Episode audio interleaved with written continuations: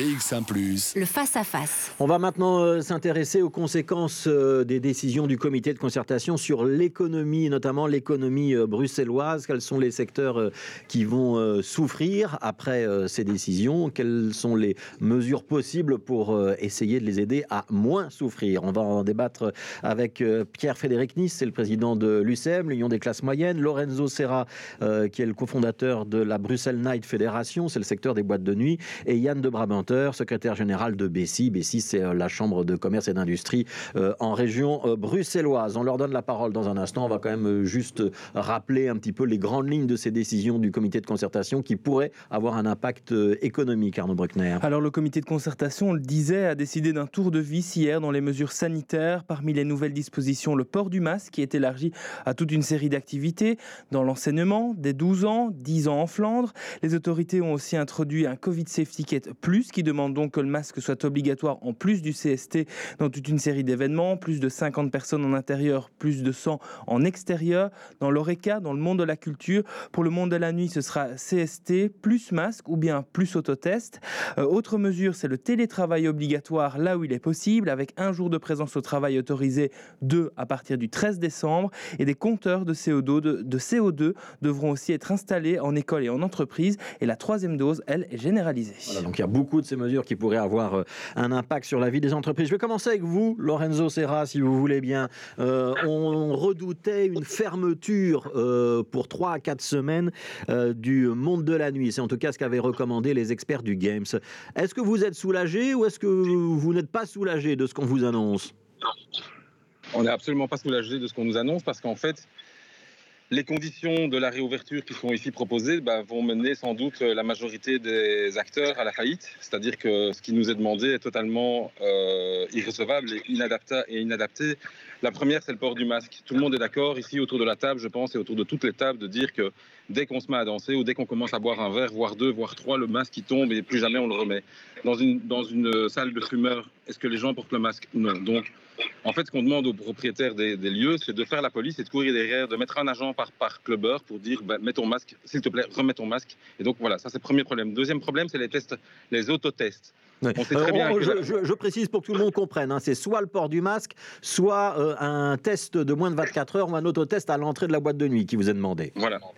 Alors l'autotest, est-ce que vous avez déjà fait un autotest vous-même concentré, assis à votre bureau? C'est vraiment très compliqué à faire. Alors je ne vous raconte pas dans la rue, avec un steward qui vous regarde, sous la pluie ou la neige, avec du vent et avec un verre dans le nez. Donc je ne sais absolument pas comment est-ce qu'on va faire des autotests à l'entrée des lieux euh, pour qu'ils soient fiables et que ça fonctionne mieux que le Covid Safety Kit. Donc notre demande, elle était simple.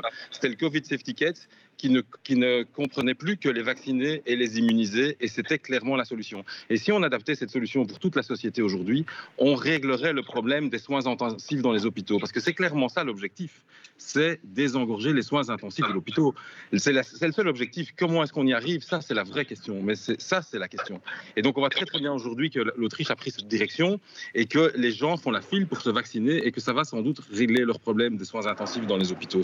Aujourd'hui, ce qui a été décidé est infaisable pour nous. Ça, nous ça va nous amener à la faillite parce que je pense qu'on pense que les clients ne viendront plus. Ils choisiront de faire des soirées clandestines, peu importe chez eux, et ils ne respecteront aucune mesure. Ça, c'est la réalité. Et donc, ça ne règle pas le problème et ça mène nos membres à la faillite. Ouais, donc, j'entends hein, la réaction très négative euh, de votre secteur, Lorenzo Serra. Un certain nombre de boîtes de nuit ont d'ores et déjà annoncé qu'elles intenteraient une action en justice. Est-ce que votre fédération va s'y associer?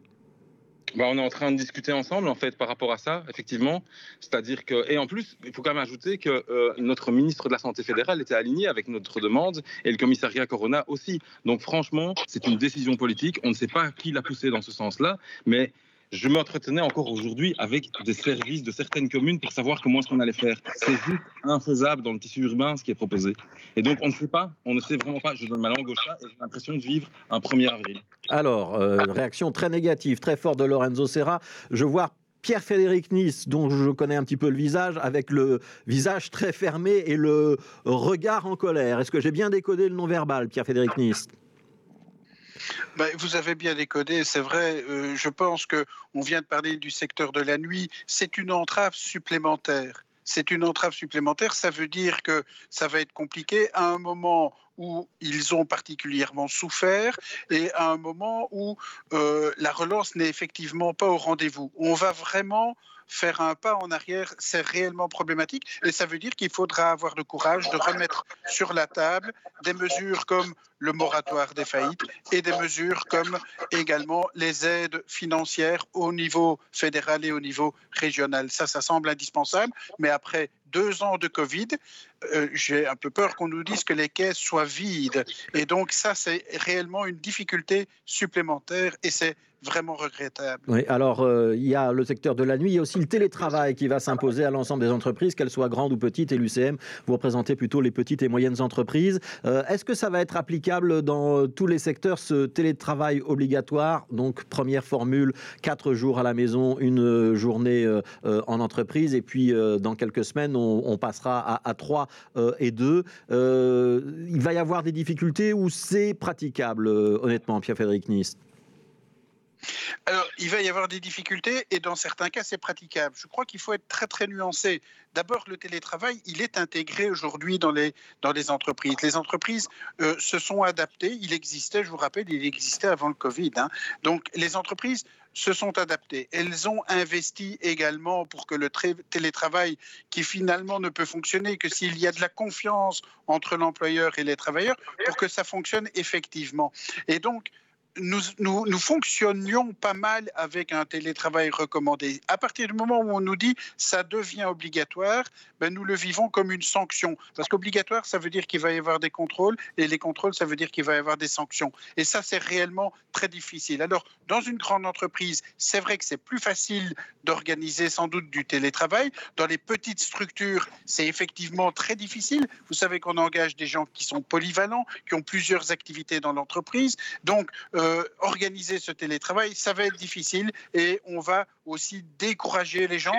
N'oublions pas, n'oublions que on a des messages très forts des travailleurs qui souhaitent revenir sur le lieu de travail. Eh bien, tout ça est réellement balayé à un très mauvais moment et donc euh, c'est un mauvais message accompagné de mesures qui sont très difficiles à mettre en place puisque on repart avec du yo-yo, hein. on repart avec quatre jours et puis on passera à trois jours. C'est vraiment pas un bon signal. On n'avait vraiment pas besoin de ça. Donc peut-être une difficulté de lisibilité. Yann de Brabanter, Bessie, donc euh, Chambre de commerce et d'industrie pour la région bruxelloise, le patronat bruxellois. Je simplifie un petit peu, mais c'est un peu l'idée. Euh, est-ce qu'on doit craindre une un, petit effet boule de neige euh, négatif pour euh, l'économie de la région bruxelloise. Avec ce télétravail, on peut imaginer qu'il y a un certain nombre de travailleurs qui vont plus venir à Bruxelles. Euh, ça veut dire que, par exemple, dans l'ORECA, ça va être du manque à gagner. Ça veut dire que aussi, on va avoir une économie un petit peu au ralenti à Bruxelles. C'est la crainte que vous pouvez avoir ou pas? Ça, ne fait que confirmer. je rejoins un, peu nos amis de, euh, en, Wallonie, M. Nist a tout à fait raison. Nous sommes déçus. Nous sommes déçus, bien que nous nous rendons compte qu'il faut passer à une autre euh, vitesse et il faut absolument euh, faire de sorte que de, plus en plus de personnes sont, vaccinées. nous sommes déçus d'autant plus que ce télétravail, comme M. Nist l'a souligné, est devenu obligatoire à nouveau. Travailler quatre jours à la, à la maison jusqu'au 13 13 euh, décembre et ensuite seulement trois jours par semaine, euh, qui va dire qui peut euh, rester à la maison, qui peut venir au boulot. Et ensuite, le problème se pose du, contrôle. Hein. Hein, les entreprises doivent tenir un, registre numérique et le déclarer via un portail de la sécurité sociale. Bon, je me pose la question sur la, base juridique, bien que la, CCT qui existe hein, depuis janvier euh, n'est pas applicable au PME.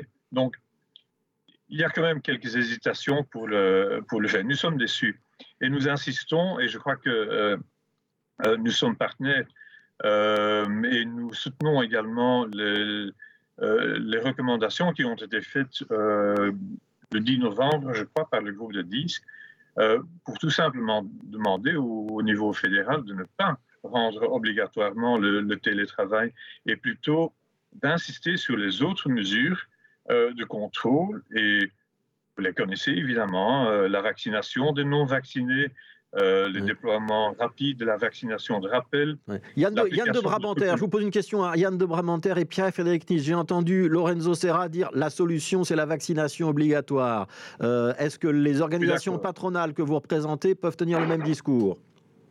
Absolument. Euh, nous soutenons, bien entendu, il y a des exceptions, mais nous avons fait la comparaison également avec les vaccins contre le polio. Euh, où il y a eu euh, très peu, évidemment, ça fait longtemps, euh, c'est un autre dossier, il y a eu très peu d'opposition.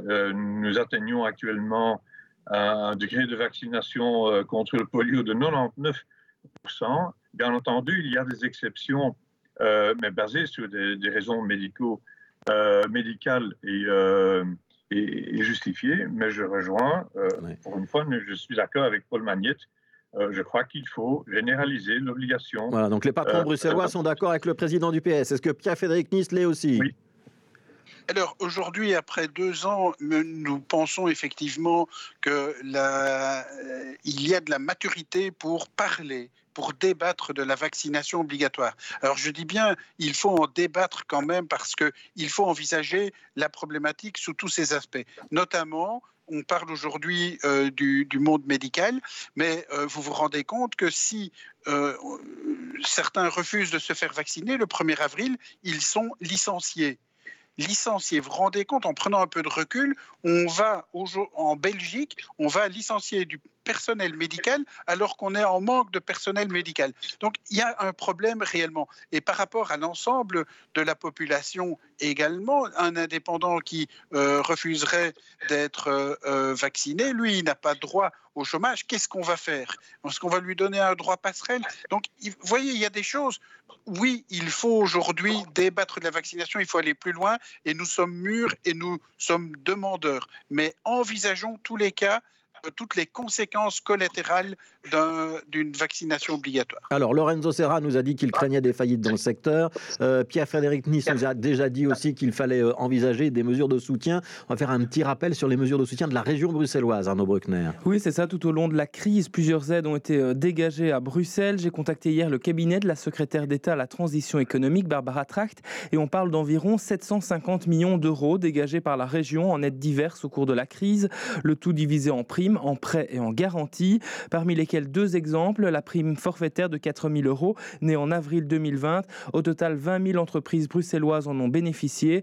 Autre prime, celle de 2 000 euros, cette fois accordée aux secteurs qui n'ont pas fermé. Là, 17 000 entreprises en ont bénéficié. Au total, si l'on additionne toutes les primes et aides, aussi celles dont je n'ai pas parlé, le cabinet Tract estime qu'environ 40 000 entreprises ont bénéficié d'un soutien financier de la région bruxelloise durant cette crise. Alors, 40 000 entreprises aidées. Lorenzo Serra, euh, quand vous lui dites on ne va pas pouvoir ouvrir dans ces conditions, les tests qu'on nous propose, c'est impraticable. Euh, c'est quoi la solution? C'est euh, vous gardez vos établissements fermés et vous demandez à ce qu'on vous aide? Est-ce que ça, ça peut être une solution? Et est-ce que les primes qui ont été proposées, bon, il y a la région bruxelloise, il ne faut pas oublier le, le chômage Corona, le droit passerelle, enfin toute une série de mesures qui ont été mises en place par le fédéral. Est-ce que ça, ça peut aider un certain nombre d'entreprises à passer le cap ou pas? Ah, c'est clair que il va falloir des primes pour, pour tenir euh, et pour passer le cap. Et on pourrait très très bien imaginer que ce soit équivalent à certains coûts fixes ou de dire ok on met un droit passerelle ou euh, prendre en charge le loyer d'un lieu pour, complètement euh, ralentir les coûts. Mais c'est quoi la solution? La, solution, on l'a tournée dans tous les sens, c'est hors, hors, hors la côté, le côté financier dont vous parlez maintenant, c'est de dire, je ne sais pas si vous avez vu l'état de la société, vous parliez là tout de suite de contrôle. Les hôpitaux, les infirmières, elles n'en peuvent plus elle craque. Je veux dire, moi, je vais à l'hôpital tous les jours pour une raison privée. Les, franchement, c'est dans un état catastrophique. La, police, vous croyez qu'elle a encore envie de contrôler toutes les mesures qu'on est en train de mettre en place? Les policiers n'en peuvent plus non plus. Donc, donc aujourd'hui, derrière la théorie, derrière les convictions de parti, il faudrait peut-être se poser la question pragmatique de dire comment est-ce qu'on va sortir de cette crise. Et il y a un outil aujourd'hui qui est écologique et durable qui s'appelle une application LCSD.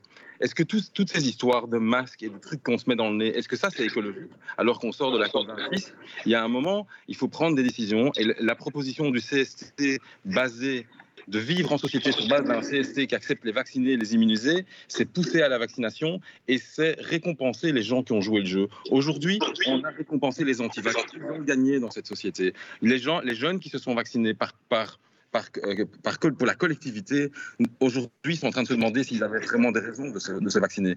Pourquoi? Parce qu'en fait, les antivax vont se présenter aujourd'hui devant une boîte de nuit ou ailleurs avec un coton-tige avec un test négatif et ils vont pouvoir rentrer dans le club. Donc, sorry, on a vraiment pris une décision qui va contre la dynamique de la vaccination et c'est incompréhensible. C'est incompréhensible. On est dans une, dans, dans une décision qui va demander plein de contrôles, qui vont être très difficiles à faire, avec tout des, couches de la société qui n'en peuvent plus d'être contrôlées et des entrepreneurs qui n'en peuvent plus d'être contrôlés et qui n'en peuvent plus de devoir mettre en place des, dispositifs qui, où eux-mêmes font la police et se prennent des claques avec leurs clients. Ça, c'est la réalité. Alors, euh, on va quand même juste rappeler un, bémol hein, dans ce que vient de dire Lorenzo de Serra, c'est que la vaccination ne protège pas complètement contre les, contaminations. Elle les baisse, mais elle ne permet pas de les ramener à zéro. C'est euh, une des difficultés qu'on rencontre. Yann de Brabanter, sur l'aide de la région bruxelloise aux entreprises bruxelloises, quand on, chiffre le, euh, quand on cite le chiffre de 40 000 ou 50 000 euh, entreprises qui ont été euh, aidées, vous, pouvez reconnaître que ça a aidé un certain nombre d'entreprises à passer le cap ou, ça n'a pas été suffisant? Il n'y a pas eu beaucoup de faillites, il y a même eu plutôt moins de faillites qu'une année normale. Oui, mais enfin, il y a, il y a eu un moratoire également, mais il, est vrai que les aides n'ont pas été parfaites. Euh, et il y a eu même une, certaine concurrence euh, entre, entre régions. Hein. Certains, certains entrepreneurs euh, sont venus chez nous en disant voilà, j'ai réfléchi à déménager, à délocaliser mon entreprise, puisque en Wallonie même, et en Flandre certainement, les aides ont été beaucoup plus importantes. Oui. Bon, est-ce qu'on peut revenir en arrière? Est-ce qu'on peut refédéraliser euh, certaines compétences. Je crois qu'il ne faut pas se faire des illusions. Maintenant, euh, pendant euh, les, mois passés, vous n'entendez pas BSI se plaindre sur le contact et les aides qui ont été négociées avec la secrétaire d'État Barbara Tract. concrètement, il y a 80, 80 000 dossiers qui ont été traités par une administration qui s'est réinventée donc il y a plein d'admiration pour, pour les services, euh, pour l'écoute euh, politique également. Mais est-ce que ça, ça a permis de sauver tout le monde? Bien entendu que non. Et nous avons toujours été, euh, bien que nous, nous, avons un service spécifique pour aider les entreprises en, difficulté, hein, il y a une, une bonne cinquantaine d'experts et de médiateurs qui sont occupés maintenant à traiter tous ces dossiers. Donc il faut essayer d'aider un maximum. mais je crois que oui, en espérant qu'on sort de cette quatrième vague également, que euh, Bruxelles peut se réinventer, se redynamiser. Mais il faut écouter également les entreprises. Il ne faut pas venir avec des, euh, nouvelles mesures qui, euh, qui, font de sorte que de plus en plus de, de PME, surtout, euh, vont faire face à une faillite ou euh, délocaliser. Une dernière question, pré-Frédéric Nice. Euh, il y a un certain nombre de lieux qui vont devoir s'équiper de capteurs de CO2, enfin d'outils qui permettent de mesurer la teneur en CO2 de l'air ambiant. ça va être à charge des entreprises ou il faut que les pouvoirs publics aident? Alors, il faudra voir exactement ce qu'on va exiger. Il faudra voir des textes. Hein. On parle de jauge, on parle de, capteurs, etc. Moi, je pense que la ventilation, c'est effectivement quelque chose d'important. Euh, d'abord, c'est vrai que la transmission par aérosol, c'est manifestement problématique, mais ça veut dire aussi que la ventilation, c'est quelque chose d'important. Et dans nos entreprises, ben, on a déjà fait, dans certains cas, on a déjà fait un pas en avant en ce qui concerne la, la ventilation. Alors, euh, dans le milieu de la nuit également, il y a des possibilités de ventilation. Il y a aussi des gestes élémentaires comme aérer, ouvrir des fenêtres, etc., ouvrir des portes. Ce sont des choses qui sont relativement basiques. Donc oui, on le fait euh, en fonction des moyens. S'il faut investir et que c'est le prix d'une forme de tranquillité et que l'investissement euh, n'est pas démesuré, hein, parce qu'on a vu de tout aussi. On a vu des appareils à moins de 100 euros et des appareils à pratiquement 10 000 euros. Euh, bon, voilà, en cette période, après deux ans de Covid, s'il y a moyen d'imiter les frais, je pense qu'on sera euh, très content, bien entendu. Mais donc, oui, ça fait partie des solutions. Surtout, restons pragmatiques aérons, ouvrons des fenêtres, etc. Je pense que c'est le premier geste à faire. Alors, on a entendu hein, votre mécontentement à tous les trois. Je repose comme une dernière question à Lorenzo Serra. Les mesures elles rentrent en application à partir de vendredi. Euh, est-ce que ça veut dire que, euh, si j'entends bien ce que vous nous avez expliqué en début d'émission, euh, samedi, il y a un certain nombre de boîtes de nuit à Bruxelles qui risquent de ne pas rouvrir? Alors je pense que chacun prendra la décision en son âme et conscience et je pense qu'à l'heure qu'il est, tout le monde est perdu. Euh, L'arrêté royal n'est pas encore sorti, euh, la manière de le faire n'est pas encore définie. Donc euh, on est une fois de plus devant une espèce de situation de panique football où, on- où tout est last minute et on a, on ne sait, on n'a toujours pas le mode d'emploi en fait. Donc je, je, je, je, Vous n'excluez pas que certains ferment, si je vous comprends bien. Je n'exclus pas que certains ferment, ça c'est vraiment pas exclu, mais enfin, je- je- j'en discutais encore avec, certaines personnes, on ne voit pas comment faire en fait. Donc euh, le, mode d'emploi n'est pas là et on ne voit pas comment le faire en âme et conscience, en chef d'entreprise, en bon père de famille. Est-ce qu'on va faire, des fils sur la voie publique, euh, empêcher les passants de passer, qui devront marcher sur la rue, qui pourraient se faire écraser euh, est-ce qu'on va mettre des tentes en face des clubs? Comment est-ce qu'on va faire la tente? On va mettre des numéros aux gens pour être, sûr qu'ils attendent bien les 15 minutes? Vous imaginez le nombre de questions sans réponse que je viens de- que je viens d'envoyer Est-ce que les tests antigéniques qui sont faits sont supérieurs à un autotest à la, à la porte? Toutes ces questions-là attendent réponse et n'ont pas de réponse. Voilà, ben on, aura l'occasion. On aura l'occasion de suivre ce dossier, d'en reparler peut-être avec vous, peut-être avec euh, d'autres interlocuteurs dans les jours qui viennent sur l'antenne de BX1.